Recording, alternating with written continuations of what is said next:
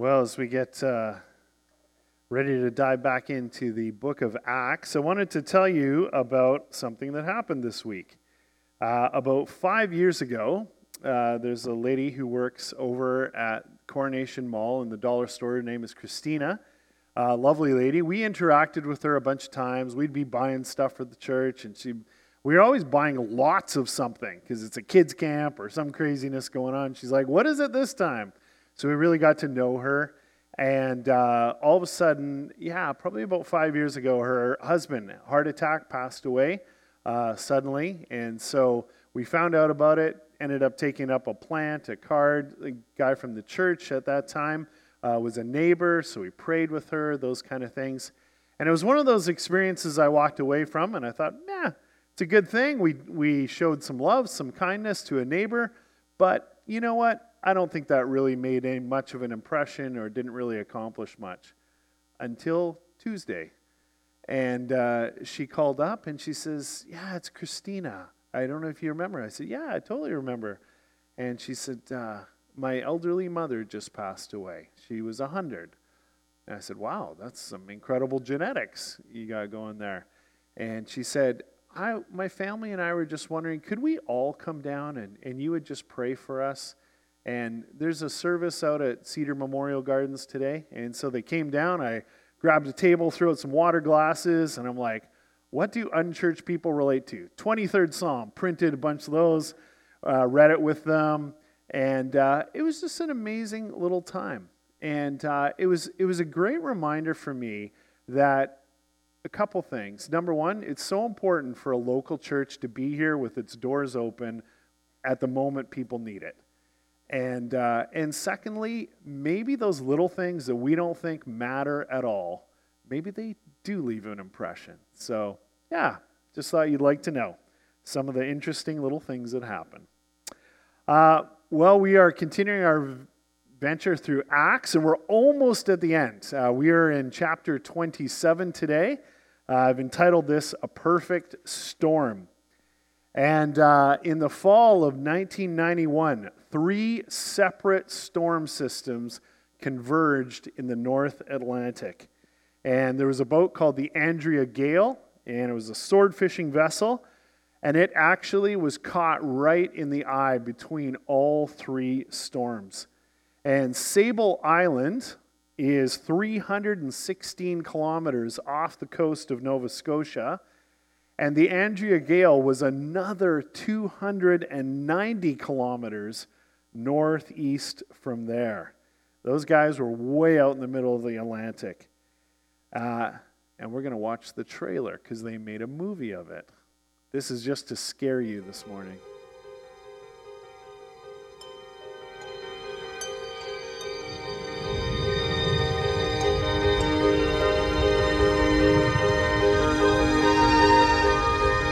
In the fall of 1991, the Andrea Gail left Gloucester, Massachusetts, and headed for the fishing grounds of the North Atlantic. Two weeks later, an event took place that had never occurred in recorded history.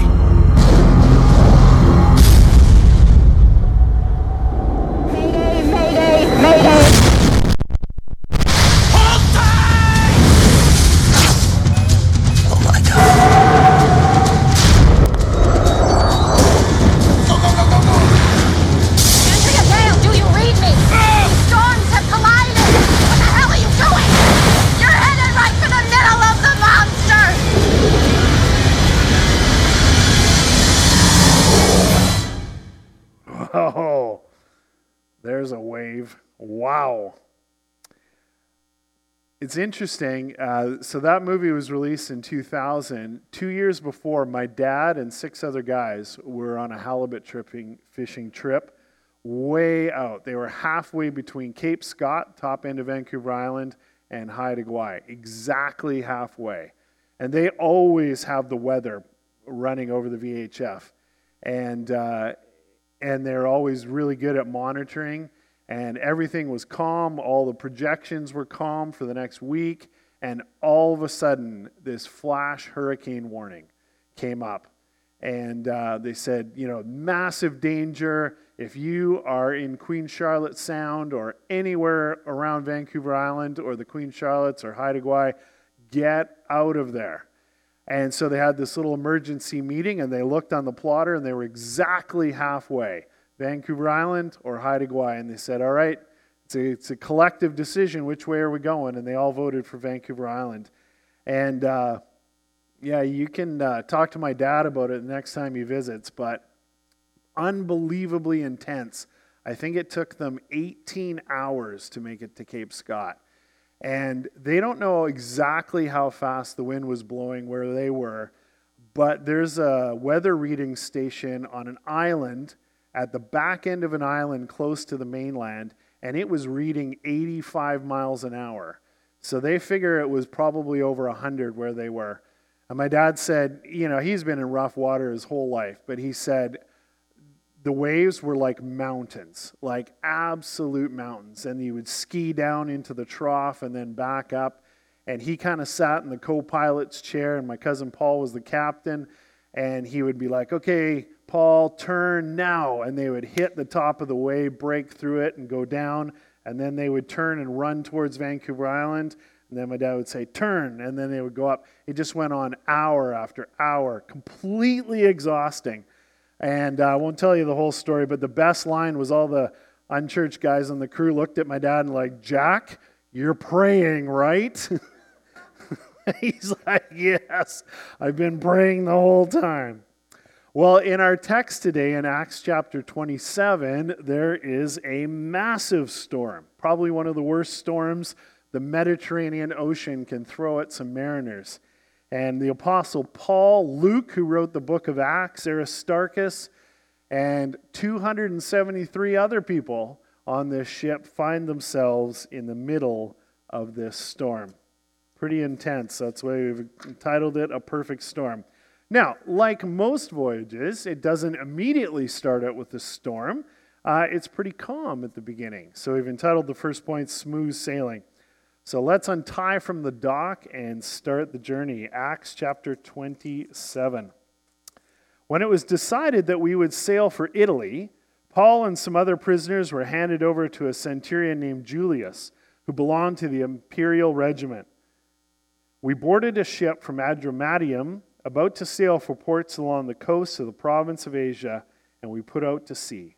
Aristarchus, a Macedonian from Thessalonica, was with us the next day we landed at Sidon, and Julius, in kindness to Paul, allowed him to go to his friends so they might provide for his needs. From there we put out to sea again and passed to the lee of Cyprus, because the winds were against us. When we had sailed across the open sea off the coast of Cilicia and Pamphylia, we landed at Myra in Lycia. There the centurion found an Alexandrian ship sailing for Italy and put us on board. We made slow headway for many days and had difficulty arriving off Cnidus. When the wind did not allow us to hold our course, we sailed to the lee of Crete, opposite Salmone. We moved along the coast with difficulty and came to a place called Fair Havens, near the town of Lasea. Much time had been lost, and sailing had already become dangerous, because by now it was past the Day of Atonement. So Paul warned them Men, I can see that our voyage is going to be disastrous and bring great loss to ship and cargo and to our own lives also. But the centurion, instead of listening to what Paul said, followed the advice of the pilot and of the owner of the ship. Since the harbor was unsuitable to winter in, the majority decided that we should sail on, hoping to reach Phoenix and winter there. This was a harbor in Crete, facing both southwest and northwest. All right. So we kind of get the, the beginnings of the journey. Now, they threw a lot of names and places at us, so we need a bit of a map. So, starting down bottom right corner, Caesarea, that's in Israel. And then it says they journeyed up to Sidon. And then from there over to what we call Turkey today, the coast. And they hit a bunch of spots there through the islands and then came around Crete. And they are on the the bottom side of Crete. Now, as we found throughout this series, a little bit of background information is really helpful because we didn't live in the first century in the Mediterranean world. Now, what you need to know is that the bread basket for the Roman Empire was in Egypt. The Nile River flows down, floods the delta, and it's incredible farmland. Wheat and corn and spelt grow incredibly well there. And so there was constantly ships going from Egypt all the way up to Italy to deliver the grain. And there was actually a whole division of the Roman Navy set up to have armed soldiers on grain ships so that they wouldn't get robbed by pirates. Now, the route that the ships have to take is interesting because of the way the winds blow. You couldn't just go straight from Egypt over to Italy. You had to go up past Israel, the exact route they were going. Now, that's what makes verse 6 understandable. It says, There the centurion found an Alexandrian ship sailing for Italy. So it's from Alexandria Egypt. It's up there on the coast of Turkey where they switch ships. And why is it going to Italy? It's full of grain. And before I looked up, I thought, so how can Julius, the Roman centurion, just kind of walk onto a brand new ship and say, we're moving all these people over here and we're going to sail with you. Well, he can do that because Rome is actually paying the bill. It's paying the shipping bill, it's paying the sailors. And the captain would be pleased to have a Roman centurion and his soldiers on board. That's more protection against pirates. It also explains uh, why the ship's going to, to Rome, it's loaded up with grain. Now, later in the story, we find out that there's actually 276 people in total on the ship.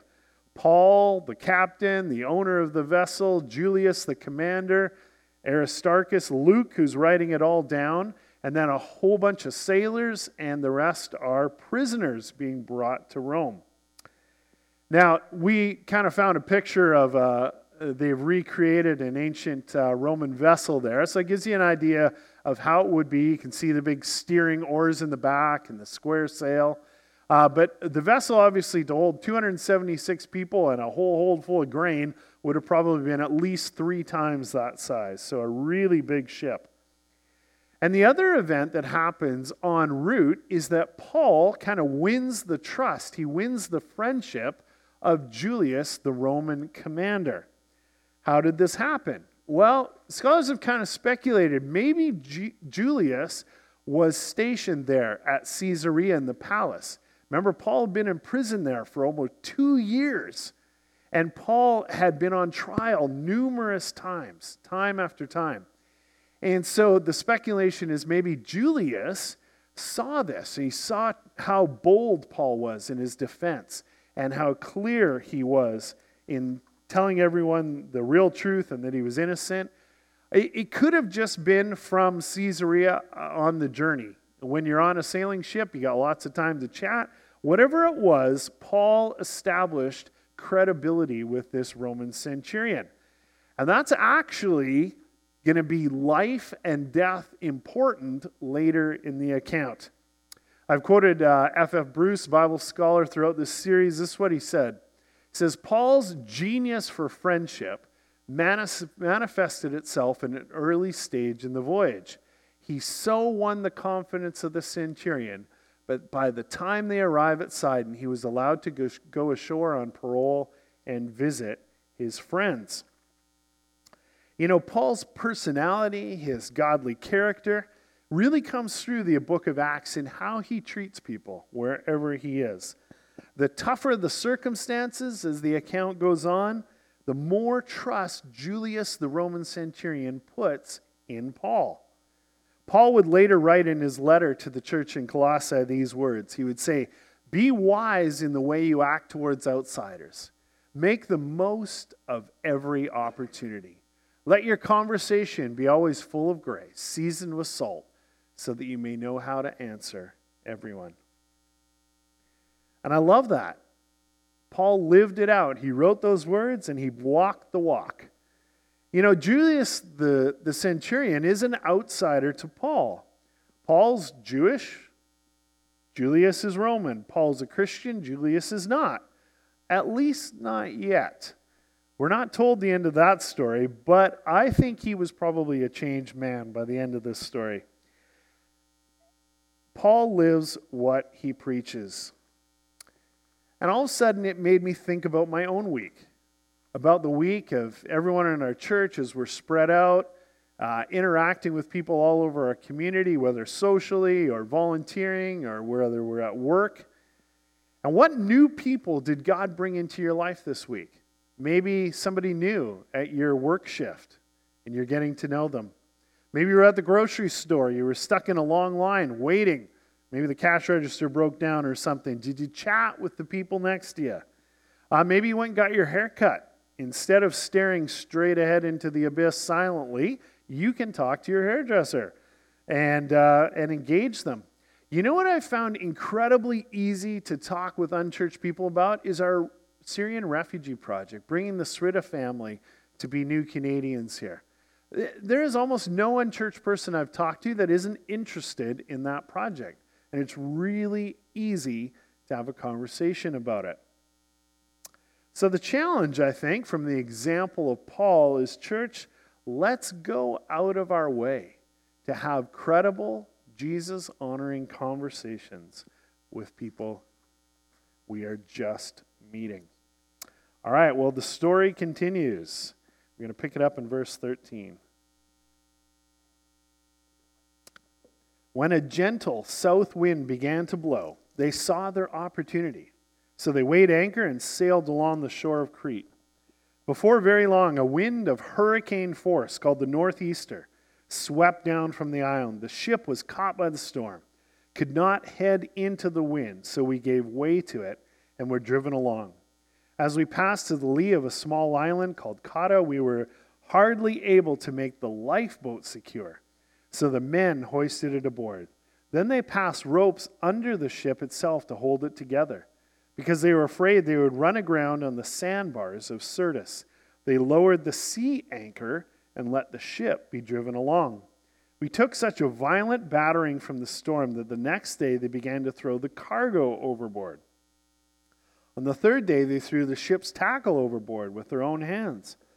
When neither sun nor stars appeared for many days, and the storm continued raging, we finally gave up all hope of being saved. After they had gone a long time without food, Paul stood up before them and said, Men, you should have taken my advice not to sail from Crete. Then you would have spared yourselves this damage and loss. But now I urge you to keep up your courage, because not one of you will be lost, only the ship will be destroyed. Last night, an angel of the God whom I serve, to whom I belong, whom I serve, stood beside me and said, Do not be afraid, Paul. You must stand trial before Caesar. And God has graciously given you the lives of all who sail with you.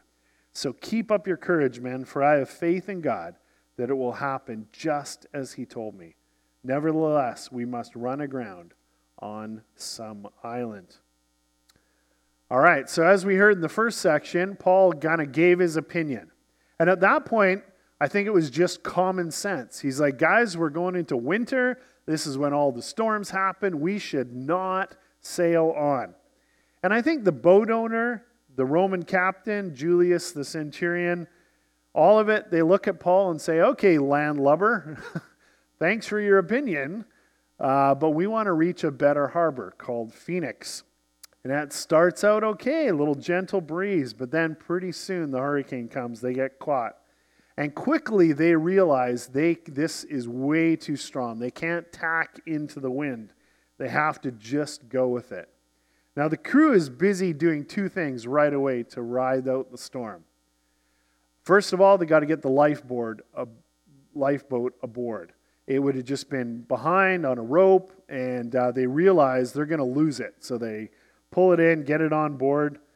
And then, number two, um, they run ropes around the hull of the ship. And I don't know exactly how they did that. They must have already had things set up, but they, they run sh- ropes around and tighten them down.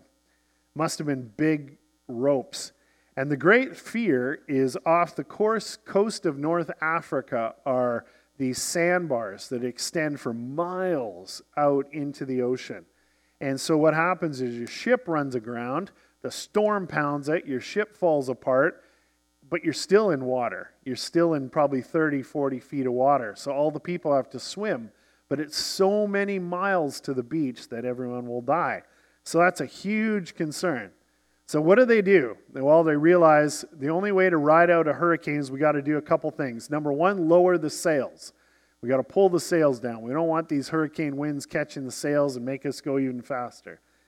Number two, we got to throw it a sea anchor. Well, what's a sea anchor? Well, that's a normal anchor. That's an anchor that you put down when you're in harbor or in the bay.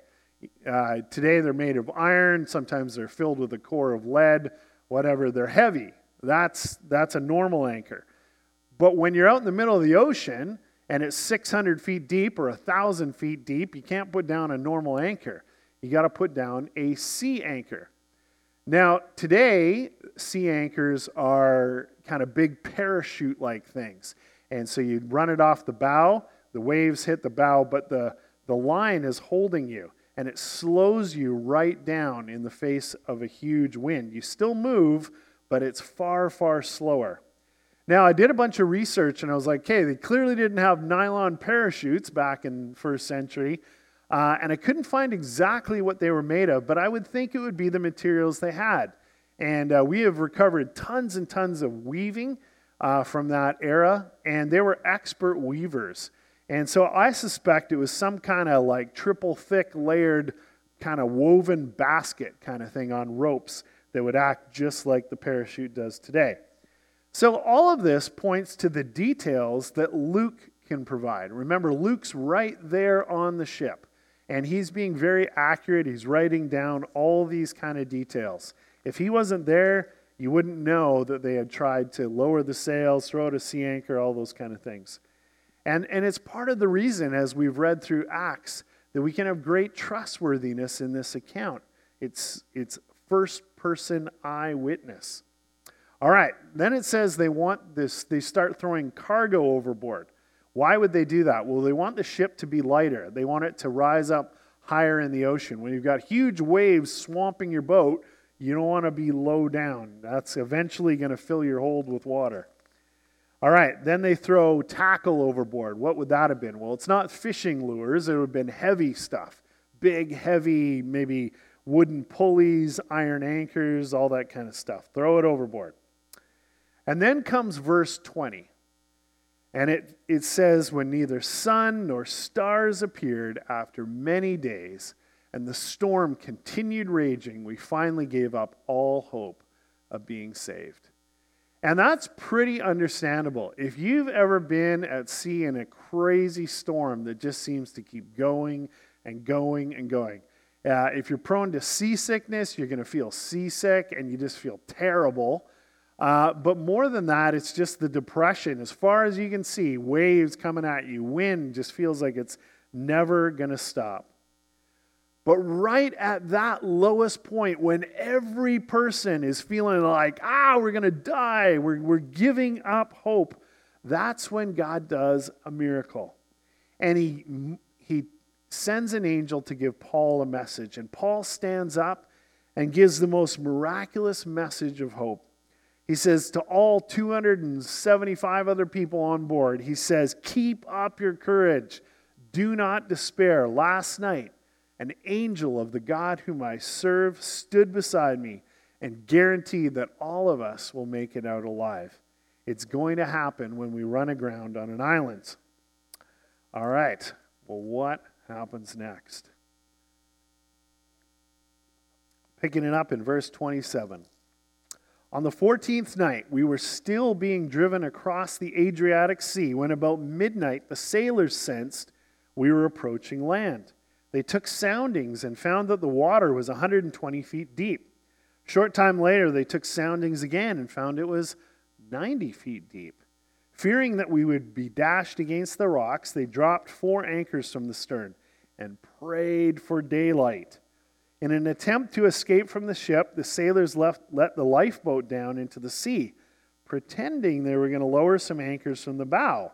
Then Paul said to the centurion and the soldiers, Unless these men stay with the ship, you cannot be saved. So the soldiers cut the ropes that held the lifeboat, let it drift away. Just before dawn, Paul urged them all to eat. For the last 14 days, he said, you've been in constant suspense and have gone without food. You haven't eaten anything. Now I urge you, take some food. You need it to survive. Not one of you will lose a single hair from his head. After he had said this, he took some bread and gave thanks to God in front of them all. Then he broke it and began to eat. They were all encouraged and ate some food themselves. Altogether, there were 276 of us on board. When they had eaten as much as they wanted, they lightened the ship by throwing the grain into the sea. When daylight came, they did not recognize the land, but they saw a bay with a sandy beach, where they decided to run the ship aground if they could. Cutting loose the anchors, they let them into the sea, and at the same time untied the ropes that held the rudders. Then they hoisted the foresail to the wind and made for the beach. But the ship struck a sandbar, ran aground. The bow stuck fast and would not move, and the stern was being broken to pieces by the pounding of the surf. The soldiers planned to kill the prisoners to prevent any of them from swimming away and escaping. But the centurion wanted to spare Paul's life and kept them from carrying out their plan. He ordered those who could swim to jump overboard first and get to land. The rest were to get there on planks or on another pieces of the ship. In this way, everyone reached land safely. Amazing. Well, you think, finally on the 14th day, two solid weeks of being in a storm, thinking you're going to die every day. Nasty. Really, really exhausting. But all of a sudden, after 14 days, the sailors started to notice a change. Maybe they could see some kind of faint outline of land in the distance. Maybe it was a change in the waves or the wind, but all of a sudden they realized, ah, I think we're getting close to land. And so they they want to find out how deep it is. Now, obviously, it's first century, there's no electronic depth sounders. So, how did they find out the depth? Well, they would use something like this it'd be a big, long spool uh, with line on it, a lead weight, and then markings at certain depth markings. And so, as it went out, you counted. As little markings went through your fingers, one of the sailors would count, and they would know exactly how deep. So, first time it's 120 feet. And then they wait probably 15, 20 minutes and start again. Now they're at 90 feet. And they realize they're getting more and more shallow. Uh oh, if we land on this island, we are going to crash because this storm is still coming. So they realize we got to stop ourselves. It's the middle of the night, so they throw four anchors off the back and uh, it's holding them. And then they prayed for daylight, and daylight finally comes. Now, the sailors, in a moment of total selfishness, kind of figure forget these other idiots. We are saving ourselves. And they're like, go for the lifeboat, boys. And what's amazing is that the trust that Julius, the Roman centurion, has in Paul. Paul has told him and is going to tell him again everyone has to survive, or none of us do. And so he tells the soldiers, cut the ropes of that lifeboat, and it falls away. Now, I've been around fish boats and fishermen. I guarantee there was a whole lot of swearing going on at that moment. Uh, are you guys nuts? This was our ticket out of here. We're all going to die. But Julius would have said something like, Paul has been right every time so far. I'm trusting his God is going to somehow get us through this.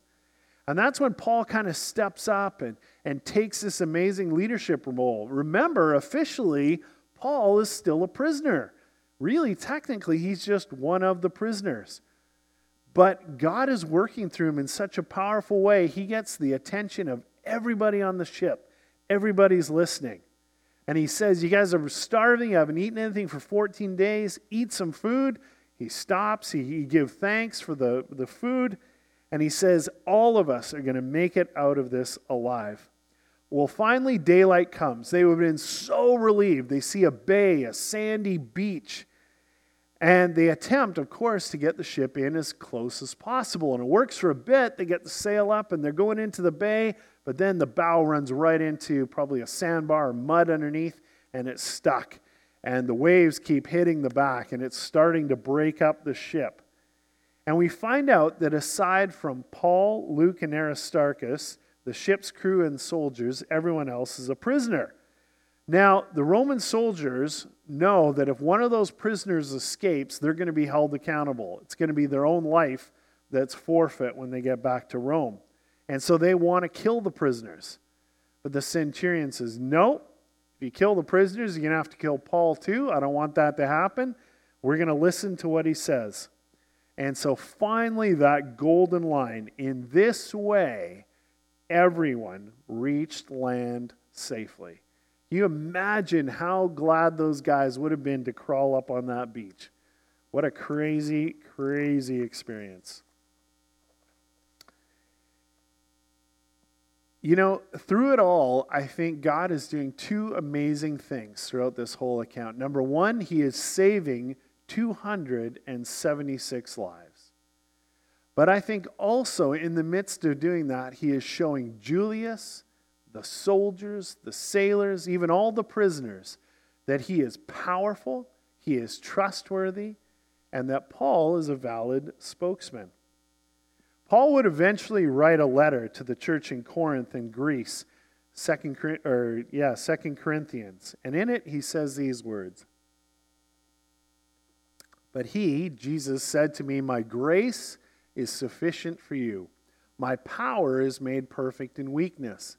Therefore, I boast all the more gladly about my weaknesses, so that Christ's power may rest on me. That is why, for Christ's sake, I delight in weaknesses, in insults, in hardships, in persecutions, in difficulties. For when I am weak, then I am strong. You see, Paul just didn't write those words abstractly. He wasn't just an ivory tower academic who sat there in comfort, sipping his cup of tea. Paul lived it out, real life in all of its joys and all of its pains.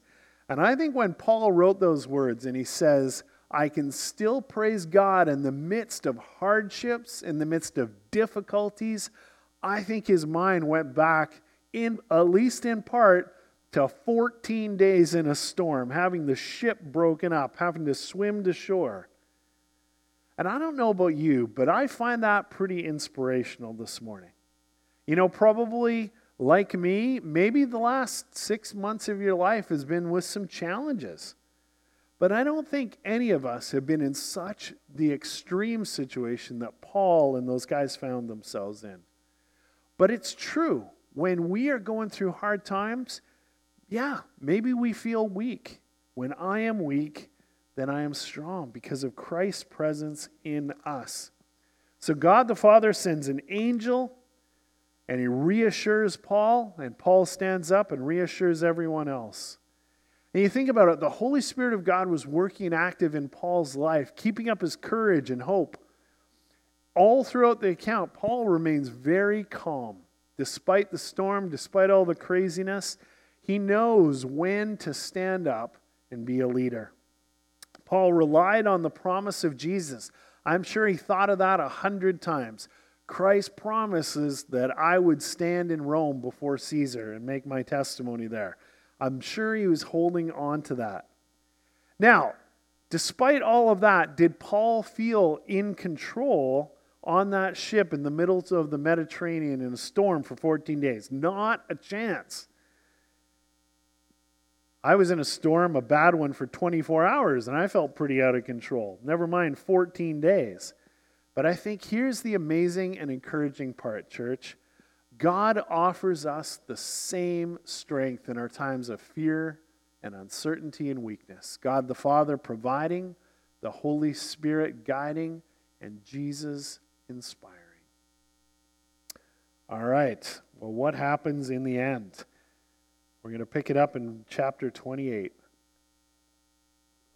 Once safely on shore, we found out that the island was called Malta. The islanders showed us unusual kindness. They built a fire and welcomed us all because it was raining and cold. Paul gathered a pile of brushwood, and as he put it on the fire, a viper, driven out by the heat, fastened itself on his hand. When the islanders saw the snake hanging from his hand, they said to each other, This man must be a murderer. For though he escaped from the sea, the goddess Justice has not allowed him to live. But Paul shook the snake off into the fire and suffered no ill effects. The people expected him to swell up or suddenly fall dead. But after waiting a long time and seeing nothing unusual happen to him, they changed their minds and said he was a god. There was an estate nearby that belonged to Publius, the chief official of the island. He welcomed us to his home, showed us generous hospitality for three days. His father was sick in bed, suffering from fever and dysentery. Paul went in to see him, and after prayer, placed his hands on him and healed him. When this had happened, the rest of the sick on the island came and were cured. They honored us in many ways, and when we were ready to sail, they furnished us with the supplies we needed. So once everybody had swam to shore, stood up, and said to themselves, I'm alive. I can't believe we made it through this. The first question would have been okay, so where exactly are we? Where have we landed? And the islanders tell them, You're on the island of Malta. Now, the, the name Malta comes from Phoenician sailors and it means refuge. Uh, no kidding. It's an island of refuge. So, Paul, Aristarchus, Luke, and the rest of them have definitely been led by God to kind of the only safe island out in the middle of the Mediterranean. And that is where the people of Malta, oh, we have a picture. And this is where people of Malta traditionally believe the ship uh, crashed and landed, and everyone swam to shore. And on that little island out in front, you can see a statue. And it's a statue they put up of the Apostle Paul, I think in like 1840 or something. So Paul jumps in right away to gather wood for the fire. Of course, you need a fire. It even says it's still raining and cold. So they want to build a big fire, start to dry everyone out, get everyone warm. That's when a deadly snake, a viper, slithers out, bites Paul right on the hand. And Paul just kind of calmly shakes it off into the fire. You see, I think after everything he's been through, Paul is so convinced that Jesus is going to make good on his promise to get him all the way to Rome that he doesn't even let this poisonous snake bite bother him. Sure enough, God does another miracle, allows Paul to be fine, nothing happens. And God has a real purpose in it. Because right away it shows the islanders that something amazing, something supernatural is going on here. At first, they assume that Paul's some sort of God. But after a few days, I have no doubt that Paul would have taken the opportunity to kind of correct that misconception and talk about the one true God. Well, the Romans have left a man named Publius in charge, and God shows Paul and his companions real favor in his eyes. It says that he welcomes them in, gives them incredible hospitality. Would have probably given them clothes, food, uh, baths, all kinds of stuff. He welcomes them to his state, and Paul learns that the guy's father is sick. He goes up, prays for him, and the guy is completely healed. And the word of that spreads pretty quickly. And pretty soon, all the islanders are bringing their family members who are sick. Paul's praying, people are getting healed. And the whole group of 276 actually stay on the island for three months before getting a new ship to sail for Rome. Between Paul, Luke, and Aristarchus, you leave three evangelists like that on an island where the, everyone's welcoming you. I guarantee that there were lots of people that came to embrace faith in Jesus Christ. I have no doubt that all of their shipmates, from sailors to soldiers to prisoners, even if they didn't place their full faith in Christ right away, I think that a whole experience could, could not have done anything but leave a massive impression on them. I bet some of them came to faith even later. The inevitable conclusion would have been wow, Paul, you serve an incredibly powerful God. How do I get to know him? Well, when it's time to get on the new ship, the islanders, out of gratitude, uh, supply everything they need for the voyage all the food, all the water, everything they need. And so here's my really simple observation as we wrap up this incredible story God powerfully and obviously both cared and provided for all 276 people on that ship. And if we do a quick speed review, I think there's eight miracles that God did. Number one, he kept the ship together for 14 days of a brutal storm. Look how it broke up at the end. I think it's a miracle the things stayed together. Number two, God guided the ship to run aground on Malta. They were totally drifting, out of control, had no sense of steering, didn't know where they're going, and God allowed them to land right where they needed to. Number three, no lives were lost when they jumped overboard and swam to shore. Number four, Paul is saved from a poisonous snake. Number five, Publius' father is healed. Number six, many sick people on Malta are healed.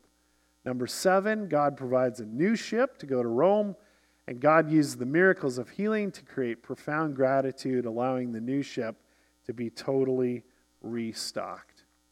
Eight miracles, eight really dramatic miracles that God did to show his care and his provision. Now, if I took every single person who's here this morning or watching online out for an iced coffee and I said, Tell me about the times when God has miraculously provided for you in your life. Tell me about that. I think we could develop a really, really long list. And you know what? People in our lives, they need to hear that. Just like Paul and those guys gave testimony, I think the people around us need to know how God has looked after us, how He's cared for us, how He's provided for us. When Paul and his buddies show up in Malta, the general population had almost no knowledge of Jesus and their need for Him. But I'll bet by the time they left three months later, they all knew. And it's my prayer that God will continue to do miracles of care and provision in our life as a church corporately, also our individual lives. And why? Is it only for our benefit? No, it, it's, it is for our benefit because He loves us, He cares for us. But it also has a secondary benefit. God does those things as a testimony to the wider world. Maybe you're watching online today. You're living in another location, somewhere around the province. It's my prayer that God will bring those same miracles for you where you live. And I think that just like all 276 people on that ship found out, even in the midst of the storm, God provides for us and God wants to use us. Those are two pretty simple lessons, but I think they're incredibly profound. Amen? Cindy, come and pray for us.